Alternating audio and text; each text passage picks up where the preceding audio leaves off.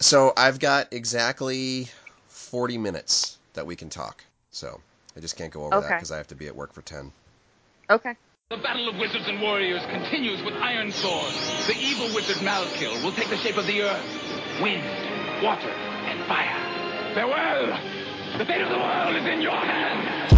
You're listening to the Piercing Wizard podcast, and I'm your host, Ryan Ouellette. I'm a professional body piercer with 20 years' experience. I travel around the world teaching technique and safety classes, and I'm a member of the Association of Professional Piercers. Listen in as I talk to my friends and colleagues about our industry so we can all stay sharp.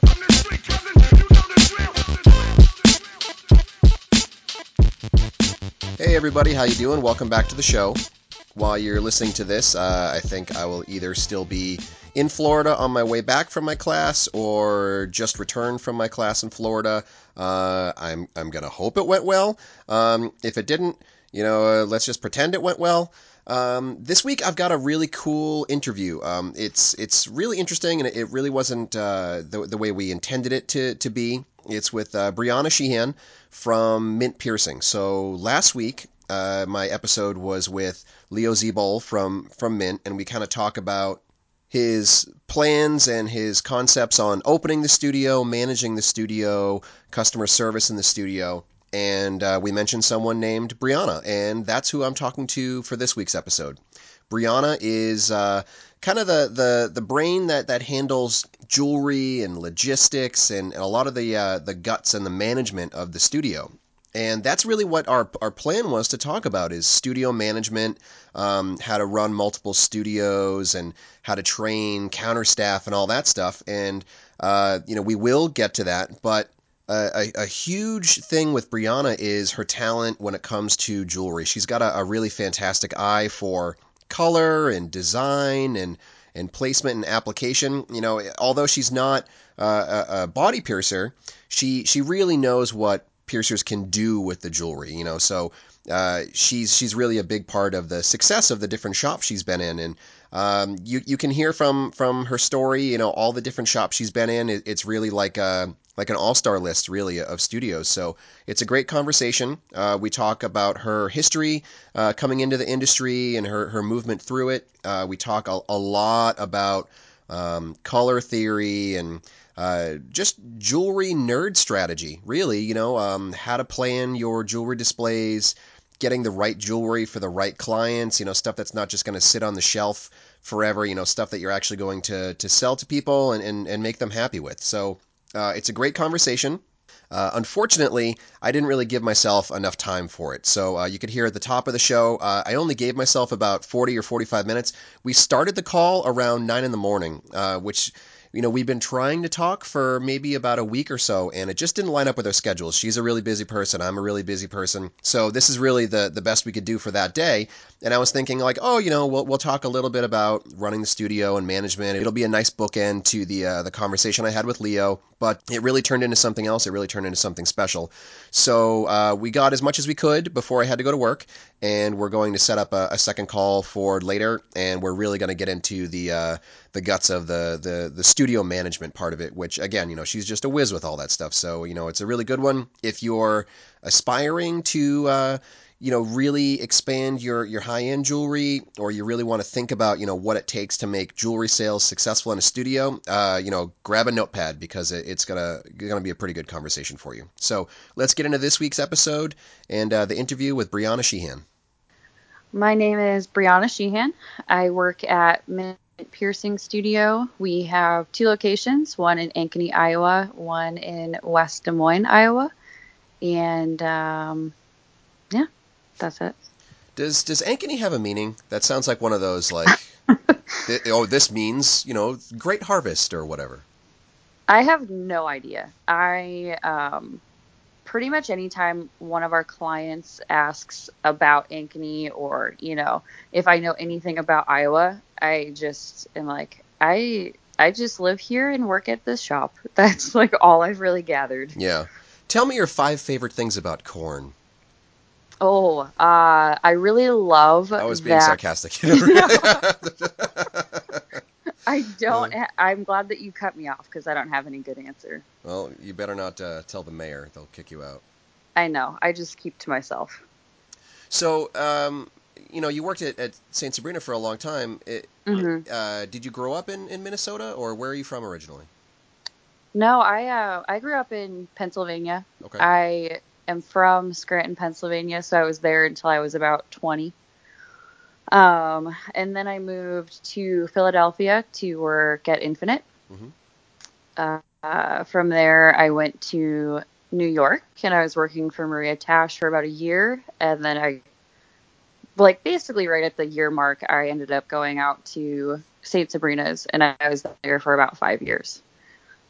So that's like ultimate counterperson pedigree, really. I mean, going from Infinite to Maria Tash to Saint Sabrina's to, to now Mint, like that's that's uh that's pretty good. That's an impressive It- resume.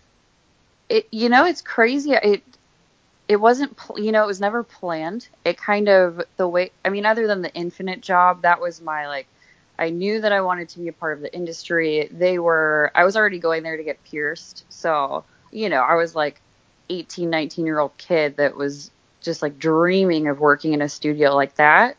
Um but every move after that was was kind of brought on by a random life circumstance and it brought up an opportunity to go somewhere else. Um the i mean even the maria tash thing it was it was such a random opportunity not planned whatsoever. So i feel really lucky you know that i've, I've been able to um be at any of those studios. Some would call that fate. Yeah yeah that's what it feels like so, did you ever have any aspirations of, of being a piercer, or did you feel like you know you wanted to just kind of focus on jewelry and, and management, and you didn't have aspirations for that? Uh, the first, the first studio that I worked at in Scranton, I was there. Let's say I was there two years. Dunder Mifflin They- Body Arts. Yes, the Dunder Mifflin Body Arts, co-owned by Dunder Mifflin Paper Company.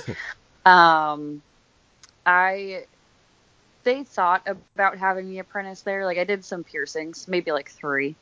And at the time I thought that I wanted to, but when I became interested in working at Infinite, it was very clear that that wasn't an option for me um, getting hired on there. Yep. So it was kind of like, uh, okay, this is what I have to do to get to get into this studio. I'm a counter person. That's it. And I, you know, it was totally new to me. Um, so then, starting out working there, I just felt like I had so much more to learn than jumping into piercing. So I kind of, I just let it go. I was just like, uh, I'm starting from nothing right now. Uh, and there, you know, the world of like jewelry and jewelry companies and all of that stuff was completely foreign to me. So I think I just naturally focused on that stuff because that's what they were training me in first. Hmm. That's that's a good way to look at it. So, like now, looking back at on it after like this much time in the industry, do you feel like you you, you went the way that you should have gone? Do you do you do you have any regrets about not getting into it as as more of a piercer? Not at all. Yeah. I don't not not at all. I think that it it ended up working out the way that it was supposed to. Mhm. I don't you know, who would who who knows what would have happened if I decided that I wanted to try to pierce. Um not that there's not that I would never want to, I guess, but now at this point, if someone asks me if I would ever consider doing it, I just say no. I Yeah. just feel like everything that I've been doing for the last few years is really that's what I enjoy. Um, that's what I think I do well. And the piercers that I work with and look up to and have worked with, I just I can't imagine doing their job. So Well, I, I think a lot of them also can't really imagine themselves doing your job to the quality that you do it at. You know, I think that's it's kind of overlooked when uh, when when people think about counter staff or you know people who are handling jewelry management, logistics, and, and, and all that stuff. Uh, they might just see it as like you know, oh yeah, you know, you, you make an order, that that must be real tough, you know. But I don't I don't think they really realize how much work you do because you know you don't you don't just you know talk to a client and have them fill out the paperwork and pick out jewelry. You know, you do everything behind the scenes that that keeps the shop running. yeah, it's we definitely have that kind of a relationship, and I've I've been lucky enough to work with piercers, managers, shop owners that kind of get that, you know? They're they're like thank you for doing your job because I don't want to deal with it. And I'm like, thank you for doing your job because also I don't want to deal with it. Yeah. yeah, it's uh it's way more than just like ordering jewelry or selling somebody a piece of jewelry. It's a, an all time consuming uh, job. I would imagine. Yeah. So uh, going from well, how long how long were you at Infinite? I was there for maybe a little under two years. And then um, how did the how did the Tash position come about? Was, was it just like a, a temporary fill-in thing, or was it you know they recruited you? Uh, that was I ended up leaving Infinite um, in, on unexpected terms, Mhm. and I was at home back in Scranton for like three months. And my friend Chris B, that was working there at the time, knew that I just wasn't working and I was kind of looking for a job. And I was still very new to the industry, so I wasn't sure what to do really. Um, and he messaged me and asked if I could go out there and visit. But about I think it was like a day before I was about to be there, we had a conversation where he ended up telling me he thought I was a piercer. and I was like, well, there goes my job. um, but I ended he was like, you know what, we need we need people regardless. Like we need people to sell jewelry, we need piercers, so why don't you just still come out? And then um, I did that, and I think a week later I moved there. Hmm. Yeah, it, again, it's, it's just so random, you know. Yeah. And them thinking that they're hiring me on as a piercer, and me being like, I, nope, I, nope, can't do that. You should have just gone with it and just like just completely botch stuff and just be like, oh yeah, by the way, I'm not a body piercer. Surprise. Yep. yes, I just really needed a job. I also know Uh. karate. yeah, that's that's a good idea. I didn't think of that. I think I just panicked and was like, damn it. Yeah, wasted opportunity. So how Yeah. did you how did you like living in New York? You know, going from Scranton, which is you know probably not a gigantic city, and then Philadelphia, which Nope. is you know pretty big, but then New York is New York. You know, how did you how Yeah. did you adjust to that um, living situation?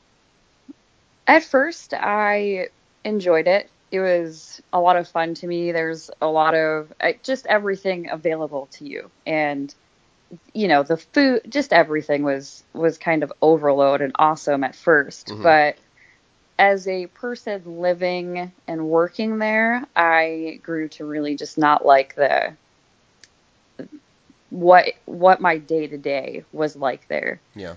um, it was just too much. You know, I really, I think like so Minneapolis, I think was a very good combination of like small town, big city. So that was I really liked living in that city a lot, but New York was just I it got to the point where I was going back home to Scranton every weekend because I just did not like being in the city. Yeah, I just needed to decompress. Yeah, it was too much. So how did Saint Sabrina's come about? Um, in let's see, when I was working at Infinite, the year that I was there, I was I was able to go to APP. That's where I met Nate, and Nate and I had just we were really close to start out with, Mhm.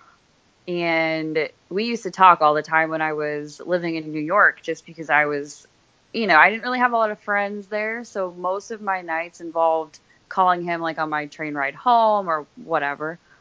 And so he just kind of knew what was going on in my world, which was that I wasn't super happy in New York. And they, their main manager that had been there for years, I want to say like six or seven years, was about to leave. So he asked me if I would be interested. Again, I'm like, I don't really I don't really know anything about Minnesota. I don't really know how that shop operates, but I was like, yeah, I'll I'll come out and visit. Um, so I went out to visit, and then they, I think when I was there, offered me the job, and I moved there two weeks later. Wow, that's that's It pretty. cool. happened so quick. Yeah. Yeah. Well, I mean, when you know, you know. It's true, and I think at that point I was so done with living in New York City that Minneapolis and St. Sabrina's was like truly I thought my life was going to improve greatly. And I, you know, it was it, I was right Mhm. about that. But you know when you're just like so convinced that something you're doing is the worst thing in the world, Yeah. sometimes you don't see the outside view of it and you're just like I got to get out. hmm So how long were you at St. Sabrina's? I was there for about 5 years. And I'd imagine you saw, you know, a fair amount of changes with that studio because you know they they always had a great reputation, but I, Yeah. I think there was kind of that like dream team kind of element, you know, where there was you Oh. and Derek and Nate and you know then Courtney came on and everything, and I Yeah. think that it really just kind of exploded into like a, a juggernaut. It it was, you know, those years were some of the most difficult but best best years of my work life and personal life. Mhm. Um, having those years with Nate and Courtney, and then Dan started to work there. Right, I forgot about that. Yeah, there is just a lot of growth involved in that, and I mean, I I learned so much about myself as an employee and about you know how studios run. I'd never seen anything like that shop in my life. Mm. So, um, yeah, that, that was that time was probably one of the best work experiences I've had. Yeah, yeah. Well, I, I'd imagine it would be pretty fun. You know, a lot of good energy with, with people like that. Yeah. And I know that there Yeah. was like a huge. Nate was one of the first people. Nate Nate Janke, for the people who don't Mhm. know who I'm talking about when I say Nate, but Yeah, uh, sorry. he was one of the first people who who really took that creativity with gold. You know, like I'll take Yeah. X, Y, and Z and put them together in this unique way, and you know, it just seemed Yeah. like it, it it exploded. And I think that was maybe not like the the sole catalyst, but that was a big part of that explosion of, of gold and creativity during you know right place, right time. I'd imagine, but um, oh, absolutely. I think Mhm. his individual talent, and then you know Courtney Jane Maxwell, Dan Steinbacher, and then you have like Derek, you know, kind of captaining the ship and all that stuff. Like that, Yeah. that must have been a pretty special time. It really was. I will. So Nate, I mean that kind of stuff with the the ear projects and all of the gold ear stuff. Um, again, you know that was the first time I'd ever really seen something like that. It's the first time I was working closely with a piercer like that who would just you know like look at an ear, tell somebody what he thinks they should get, and then them just being like, okay, sure. And I was like, what? and so then it became like, with all of the piercers that were there, but specifically Nate, it really became an opportunity for me to help these clients pick out their jewelry, um, multiple pieces of jewelry, mostly gold, and then getting to sell that stuff, but also kind of like force myself into a position where I could start ordering jewelry that I wanted hmm for that stuff. So when when you kind of when when you got into that groove, was it more Mm-hmm. you were trying to take a style and create a market, or was it you had to pay attention to the market and, and fashion Mhm. trends and then cater jewelry to, to, to that market? I think it it kind of all all of it, if that makes sense. Yeah, It- no, it does. yeah. So I was unfamiliar with with how to really order jewelry like that. I just took I took some time to look at what was going on at that shop, and um, I remember Derek was the only person that was ordering any jewelry for the entire studio. Wow. and in the back of my head i'm like i could i could help i could do something i could i want to do more here um, and Saint Sabrina's is is very structured as as far as you know your counter people and jewelry sales people are that. Um, your managers are in charge of like checking in orders, putting jewelry out, that kind of a thing hmm and I was only a counter person. So in my head, I'm thinking like, I want to do this stuff now, but I don't know how long I'm going to have to wait to become a manager.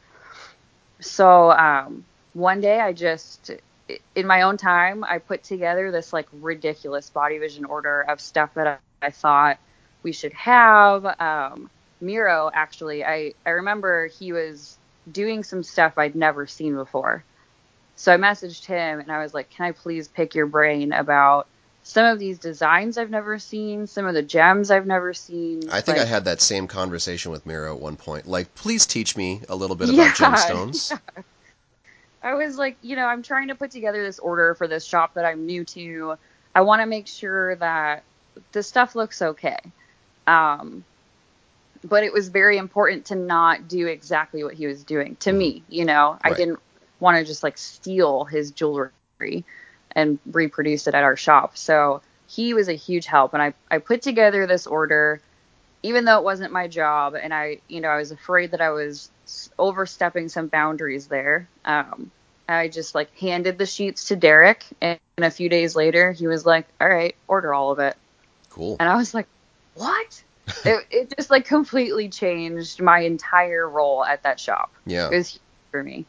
Well, I, I, I remember, you know, from the outside looking in, uh, following you guys on social media, and I would I would see that that jewelry expansion. I mean, it's not like they were slouching on jewelry before, but there was definitely like this this explosion of like, okay, look at these crazy gemstone combinations and and styles, and then like a week later, it'd be like, bam, you'd see, you know, Courtney or, or Nate posted it, and it's like, oh yeah, like look at how awesome it looks in this piercing, and you know, Yeah. it really started to kind of. I mean, it was it was jewelry made by a company that you were ordering from, but you could really start to notice that signature Saint Sabrina's style, you know, with Mhm, mhm. colors and placement and and even just the way that you you did portfolio shots and all that stuff. Like it was just a it Yeah. was really recognizable, and I, I think you guys made a really big impact on the industry.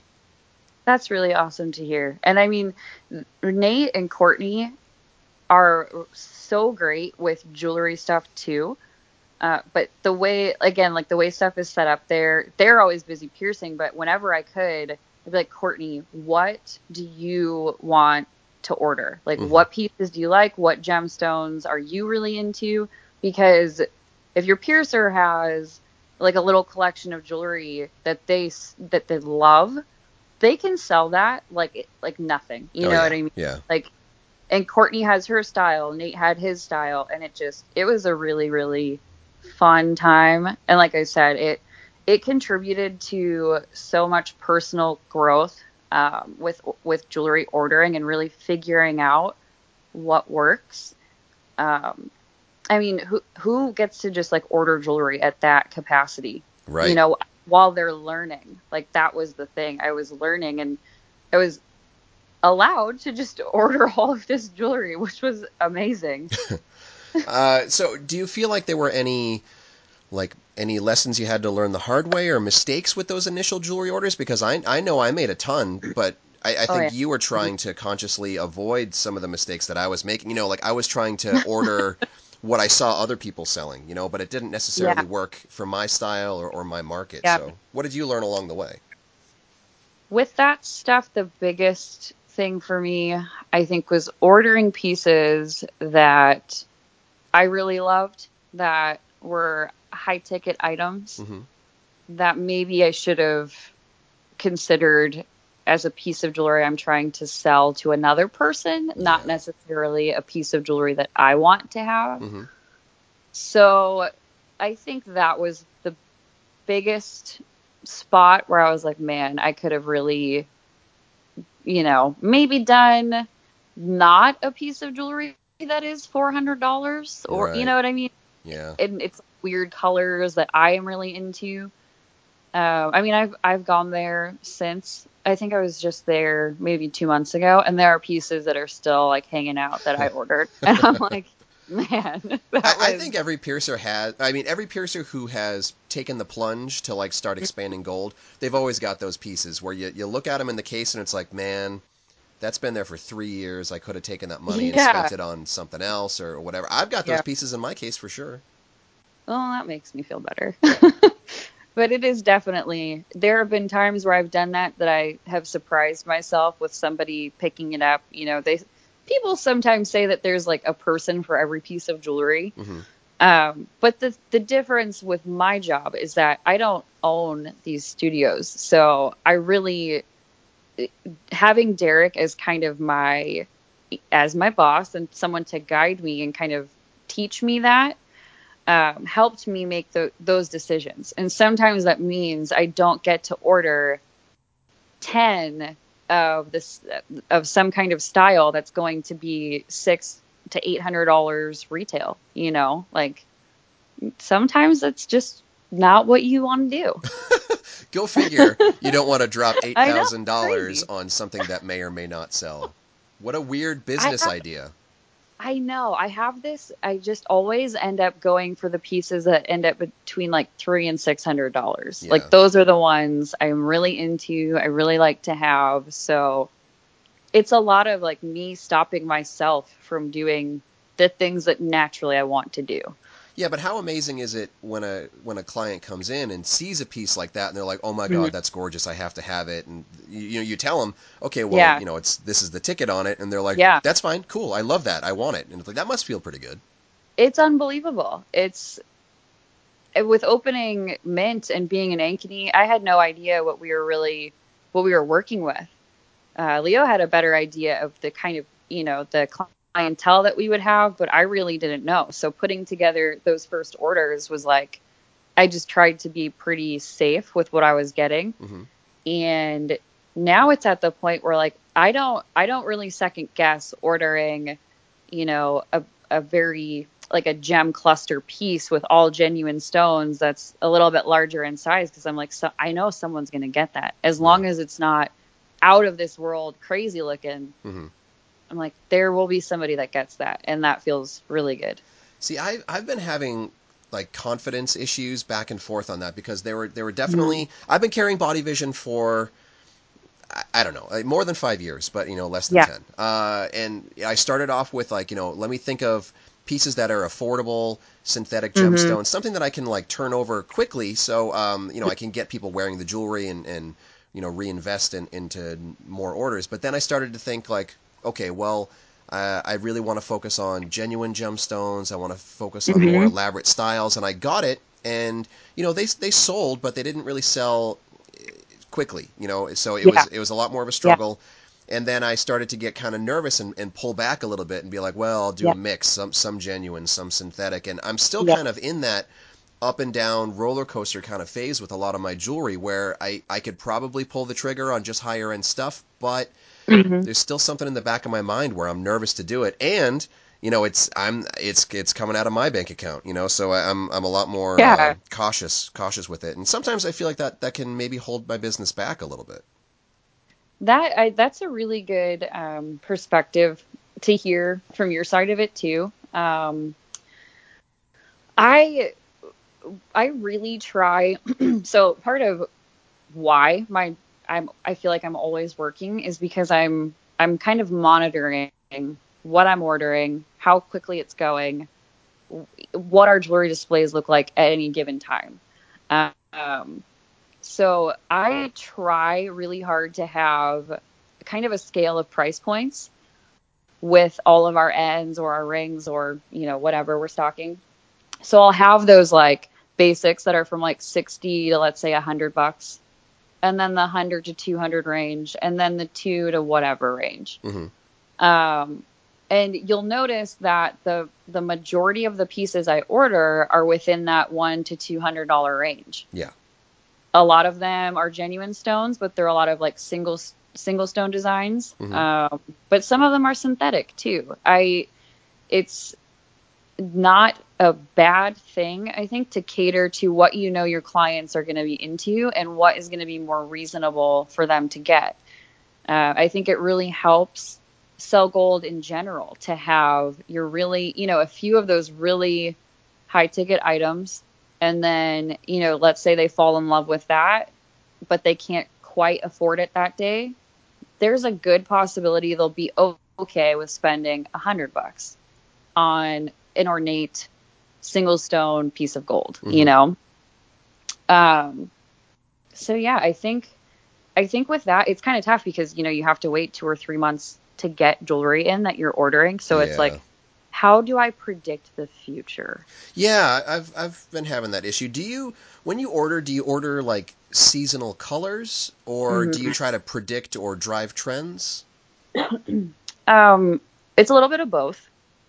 With I so I like anybody that has worked with me can tell you that I'm a control freak and I like to be the only person that has something. Mhm. so I, I like I go after that kind of stuff and I do whatever I can to get that stuff as well as making sure that we have, you know, our, our basics or whatever stock of jewelry that we sell a lot of.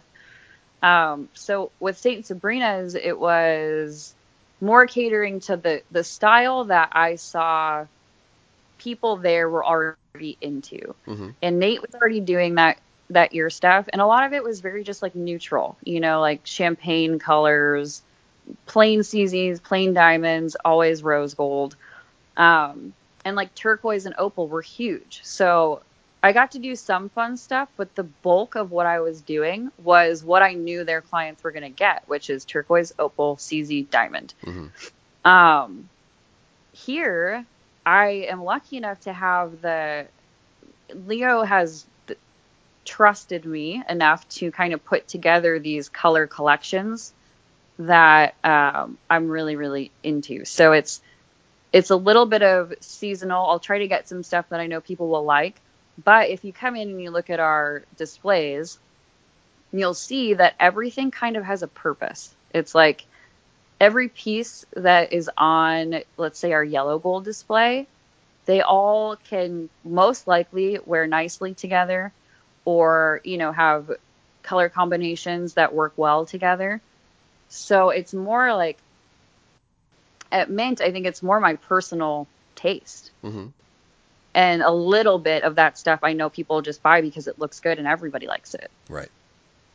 Well, you know, I, I think it's cool to have kind of like a signature style, you know, like Yeah. you, you don't want, I mean, it, it, I, I do the same thing, you know, I sell a lot of opal, CZ, white diamond, I, all that stuff that kind of like, you know, it, it matches whatever, you know, Yeah. uh, but yep. I think it's also really cool to have those unique styles where somebody can look at it and be like, oh, you know, you must have, you had to have gone to Mint, you had to have gone to Saint Sabrina's, you had to have gone to PBA to, Mhm. to get that because it's Yeah. it's this you know bold options and you know really interesting stuff that I, I think a lot of people might not take the chance on, but um, Yep. you know it's it's cool to develop your own you know your own aesthetic.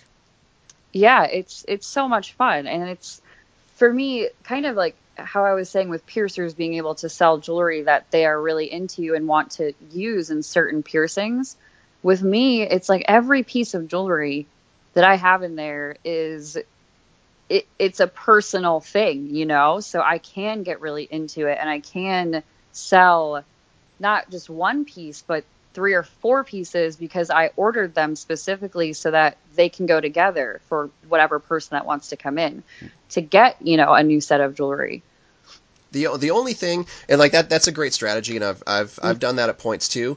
Uh, the thing that drives me bananas is when you get you know let's say five pieces that are all like you know yellow gold and tsavorite or something you know like a spring Yeah. kind of spring kind of color Yeah.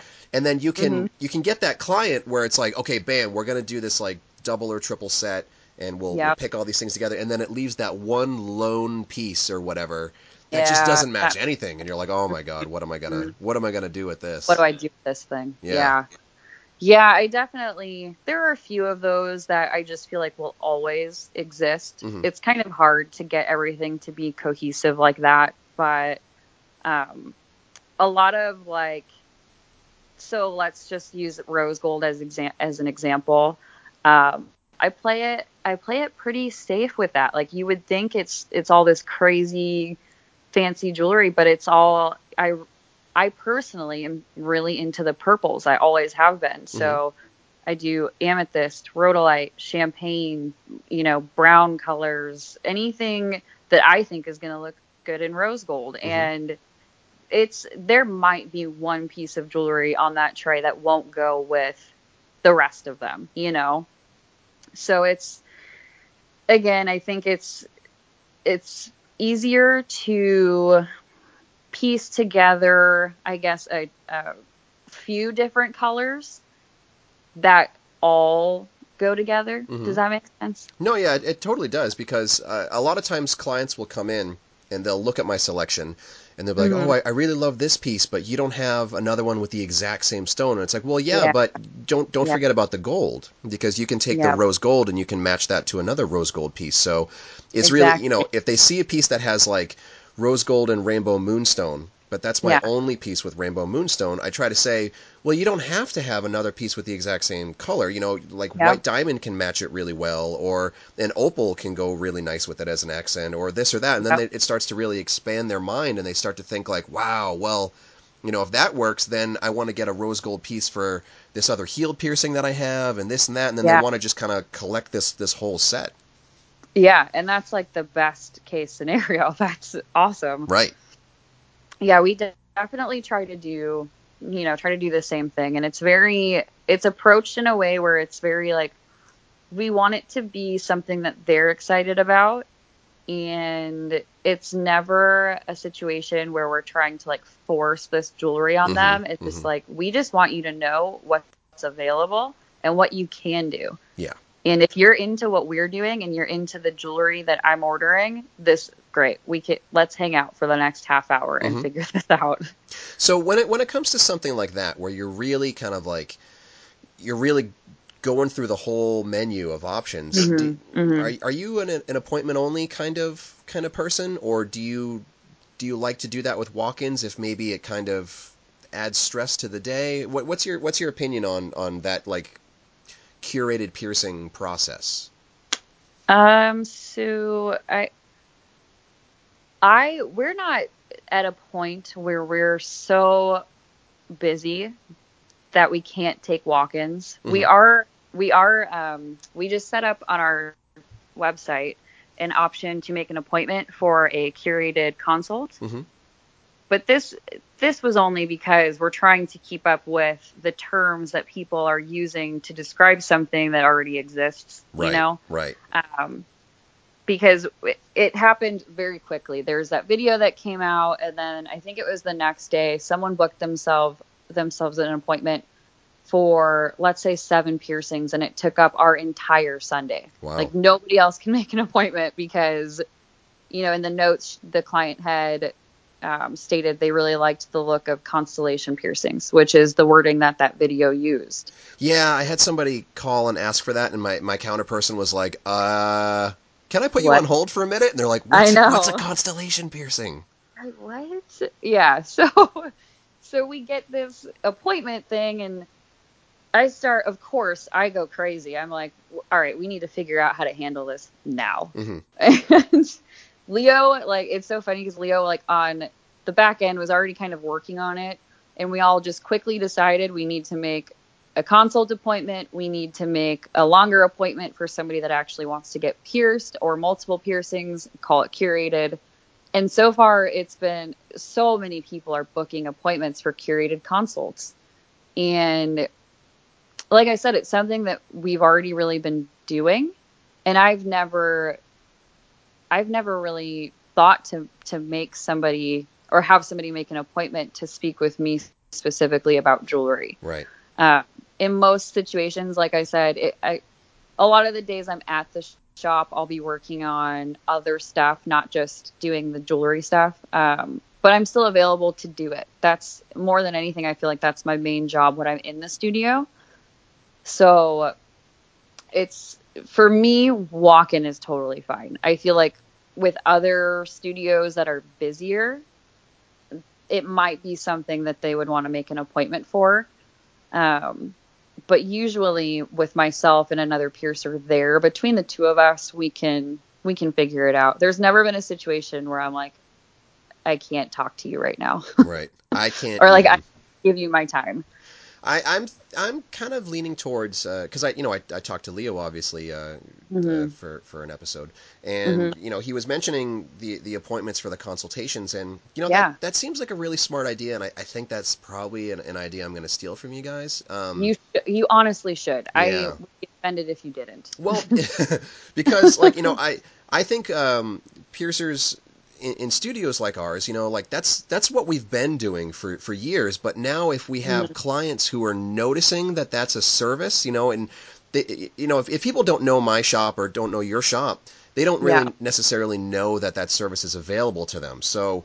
Uh, Yeah. I try to look at it as like what my tattooers do. You know, when they set a consultation, they bring them over to the seating area, they sit down, they talk about sketches, they look at you know um, diff- different pictures and things like that. You know, I think that that's something Yep. I would really like to do where we give the person the option if they want to book a 15 minute, 30 minute block, hour long block, whatever you want, and then we'll we'll go through the whole menu. You know, I'll show you all the colors, and you know we can talk about custom ordering if that's the way you want to go with it, or, or this or that. Yeah. Do you feel Well, like and do I- you feel like the people who like inquire about that Mhm, understand the the price tag that might come with it, or do you feel like people are getting like sticker shock when they come in and realize what you know five really carefully selected piercings with with matching jewelry might might cost? Do you ever get people that kind of get sticker shock?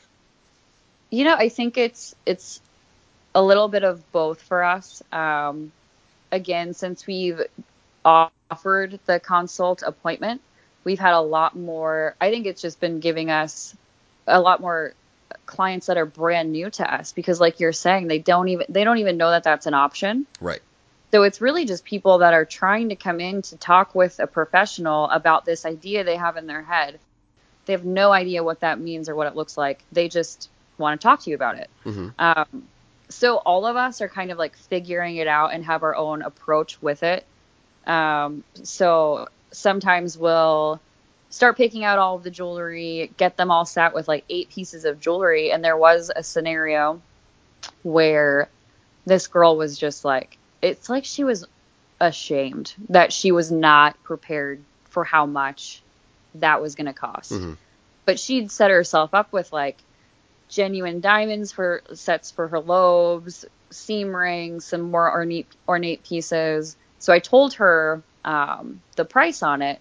It was someone that Leo had been working with, and then I kind of took over. And I told her, you know, I like broke down the prices for her, and she just looked at me like, like, do I run or, you know what I mean? Yeah, the whole like I had no idea what I was getting into. Yes, and I was just like, okay, so here here's the thing with this. I don't expect you to walk in from the street and just be ready to drop $2,000. Yeah. Like it is totally totally reasonable for you to feel the way that you feel right now. So let's figure out what is the most important thing for you to do today. hmm Do you want to get a new piercing? Do you want to get new jewelry? What is, you know, what is your goal here? Perfect. and she was still kind of like scared you know it was still like she even thought that no matter what we do it's going to be expensive yeah. so then i felt like it was a good time to kind of explain to her that she doesn't have to get all gold jewelry. She doesn't have to get all diamonds. Like it was a very it was a tough situation for her i feel like. Like i had to really keep confirming with her that is okay. Hmm we are not we don't care either way. We just want her to be happy and get something that she's proud of and not walk out of the shop like wow that place is really like like a scheming you know what i mean Yeah. I, I totally, I totally get that vibe. I, I've I've had that too. You know, people come Yeah. in and they have no idea that the the jewelry that they fall in love with is going to cost them five hundred dollars or however much. You know. Yep. So I, I talk to them and I, I usually try to say things like, you know, oh, you know, do you have a budget you want to stay inside of today? Or, you know, what are you comfortable with? And I can tell you what kind of fits your budget and, and all those things. And it's, Mhm.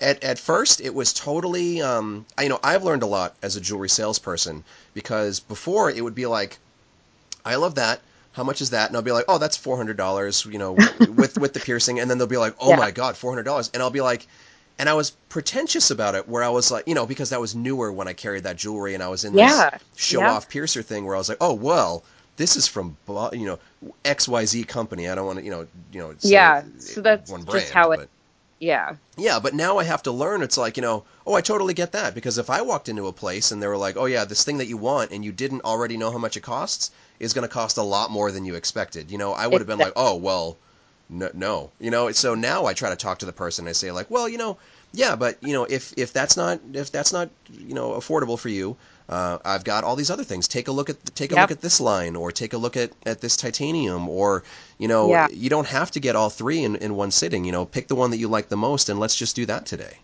Exactly. Yeah, that's I think through all the different ways I've tried to sell jewelry or I've thought to sell jewelry, uh, um, remembering that your clients are just human and Yeah. walking into a situation that they're completely unfamiliar with is the best thing that you can do. And I, you know, I'll joke with clients sometimes where they're like, "Oh my god, I like I didn't know that," or like when they feel stupid because they don't know the correct term for something. Mhm. I'm always like, I don't this is this is my world. You know, put me outside of this shop into a different profession I'm not going to know anything. You know, I'm not going to know the terminology people use or the prices. Well, it's like any- it's like if you go to like a if you go to a garage to get your car fixed or something, they're like, oh yeah, you know your your this and that is broken and you need Yeah. this replaced, and it's just like yeah, yeah, I don't I don't know what any of that stuff means. I'm just gonna trust Yeah. you as a professional, yeah, but then they're like, also it's five thousand dollars. right? Like, it's just like I don't uh, really need a car, right? I can get a bike. I don't really need this so much. um, but Uh, yeah, I think, Side note, and I really Yes. hate to have to do this, but I have to go Uh-oh. to work. oh man, can't Yeah. you just quit? You're the boss. Ah, I wish. Uh, yeah, I had to shift stuff around because I got to get a haircut today, so you know priorities. But um, Yes. what would you think about maybe doing like a like a part two conversation, like yeah, tonight or tomorrow morning or whatever works for your schedule? yeah, I would love to. I can do. Um, I can do either. So if you want to Okay. catch up tonight again, that would be totally fine with me. Tonight would be awesome. So let, let's you know we'll we'll touch we'll touch uh, on Facebook and we'll figure out a time. Okay. Okay, awesome. But this is good so far. Part one. It's fun. I can't remember anything I said, but you Uh, know. don't worry, I got I got notes, and believe it or not, I recorded it. I know. I hope I don't sound crazy. You sound crazy, but in a good way. Perfect. All right, so I will talk to you tonight, hopefully. Okay, sounds good. I'll talk to you tonight. Okay, bye. All right, bye.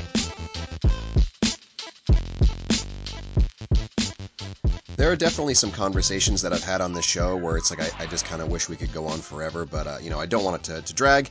And you know, unfortunately, I, I had to be a grown up and I had to go to work and blah blah blah. You know, keep my customers happy and all that. Um, so I do have uh, some more stuff with Brianna planned. Uh, that's probably going to be next week's show, but I don't want to make any promises just yet because you know editing and, and all that stuff. So um, thanks, Brianna, for taking the time to to talk to me uh, for this one, and I look forward to talking to you again. And I look forward to all you people out there in the world listening to it. So uh, thanks for listening, and we'll see you next week.